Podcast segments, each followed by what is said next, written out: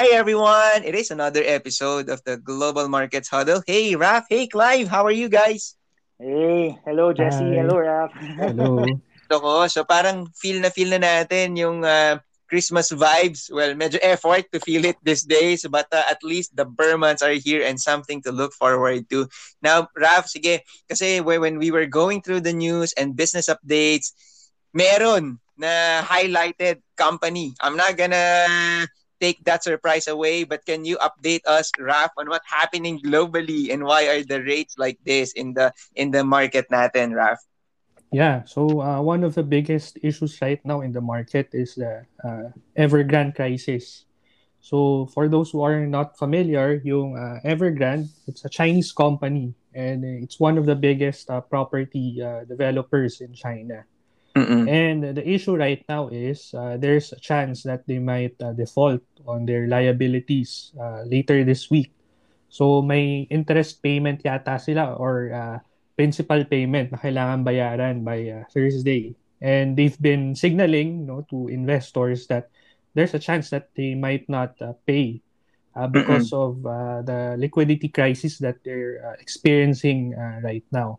Mm-mm. And uh, very crucial to because uh, yung real estate, it's a very big market in, in China.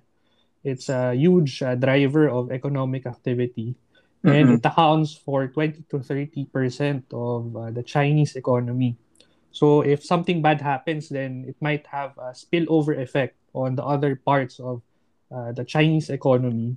Then at the same time, given the uh, role of China right now in the global economic system, uh, very integrated siya with other countries, uh, there's a chance that it might affect other countries as well. Uh, and investors in other countries, especially those with exposure to uh, China.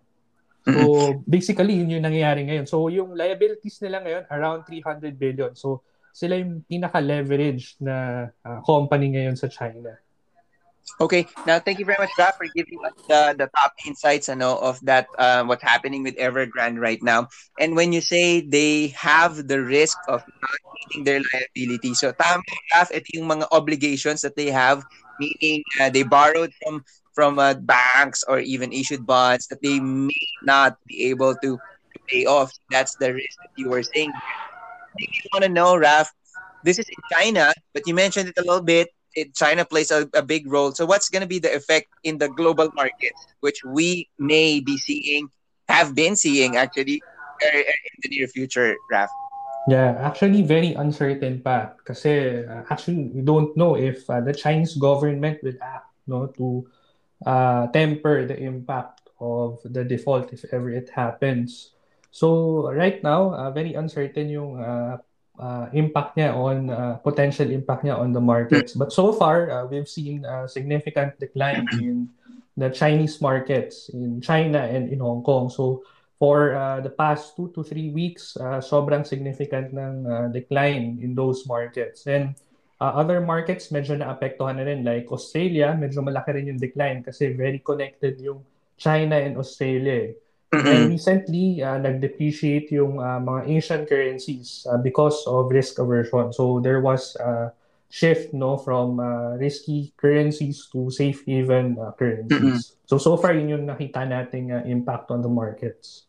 Sige. So, tama, Clive, ano? Parang ito yung nakikita mong risk-off sentiment. Parang even if wala pa naman nangyayari in uh, in a certain country, but with all of the things happening like China, which is a really major player in the market, like what Raf mentioned, everyone started to go back to the US or specifically the US treasuries for something more uh, you know, conservative and something more secured. Is, is that a, a right assumption to to work on, Clive?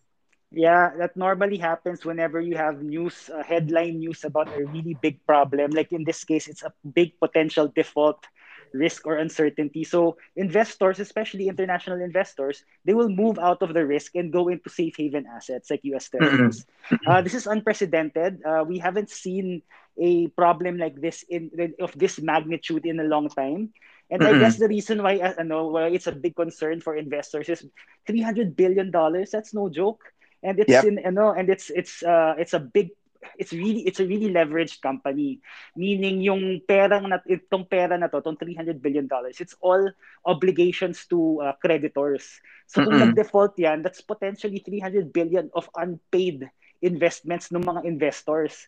So, Mm-mm. syempre, mamatatakot ka talaga. So, it can create some sort of a spillover effect to other markets. Kaya, I'm not surprised kung bakit ganito yung, ano, yung the, the, the kind of risk aversion that we've been seeing Mhm. recently. So thank you very much, Clive. Actually, thank you also for clarifying what leverage means. Now, maybe let me go back to Raf lang. Um, of course, in a bigger uh, scheme of things, naapektuhan dito the, the major markets like the US, the China, and so forth.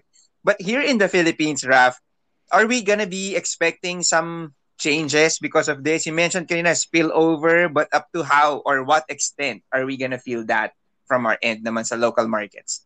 Yeah. Uh, here in the Philippines, so far, uh, parang minimal pa naman yung impact niya on our local market. Uh, yung peso, uh, right now, it's trading uh, slightly above uh, the 50 level. So, uh, hindi siya masyadong malayo from where it was uh, trading a few days ago.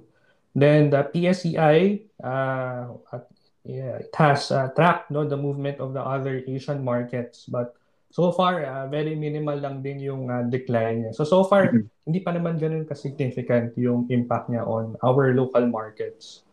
Okay. Now, thank you very much, Raf. But but of course, there will be volatility. As I remember, Prof. Clive mentioned that if something's happening in the market, we will not just be standing alone on the corner, pero maapektuhan pa rin tayo. Now, Clive, let me go back to you as an investor. Kasi kum, kumbaga, this is a very big company and who knew, di ba? It's gonna happen and, and everything has been um, rolling along smoothly. So people started uh, lending to this client, buying bonds, of course.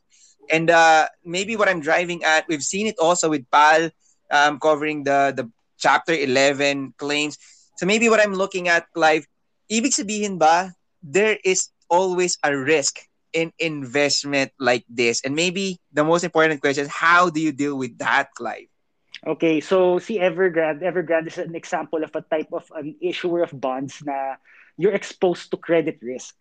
Okay, Mm-mm. so kung as a creditor, as an investor, nagpapautang ka kay Evergrande and now yung pinautang mo is now at uh, risk of default.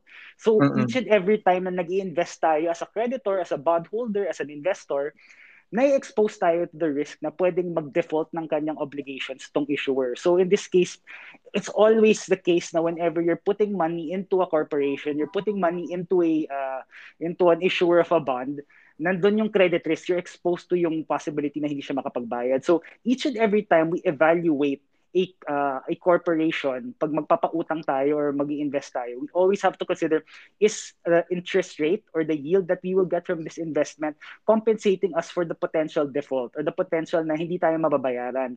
And I'm sure many of these investors in Evergrande nung nag-invest dati hindi naman in-expect na mag- mangyayari to. Pero uh, no matter how strong a particular company is or no matter how big and stable it may seem there's always that risk na pwede siya mag-fold up or hindi makapagbayad. So we should always, always, always consider the potential na may tail risk na mangyayari, na yung hindi mo ini-expect, it's possible na mangyari in the grander scheme of things. So, kailangan we should all, ako, I always say, never put your eggs in one basket. That's always Mm. the best thing to do eh, di ba? Imagine if you put all your money in Evergrande, tapos Exactly. risk ka na ganito, makakatulog ka pa ba? Hindi na.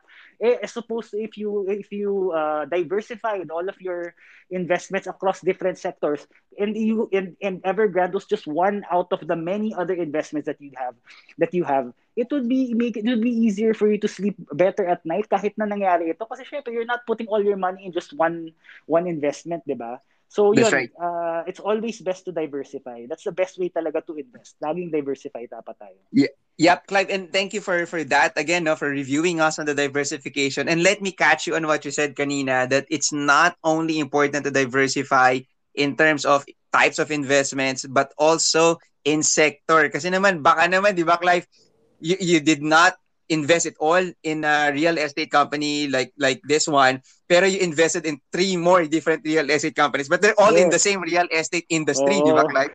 So Oo, parang, actually, yun nga yung naging concern eh. Sabi nga ni Raf, di ba, the property sector now in China, parang there's this concern na baka yung ibang mga companies naman yung matamaan.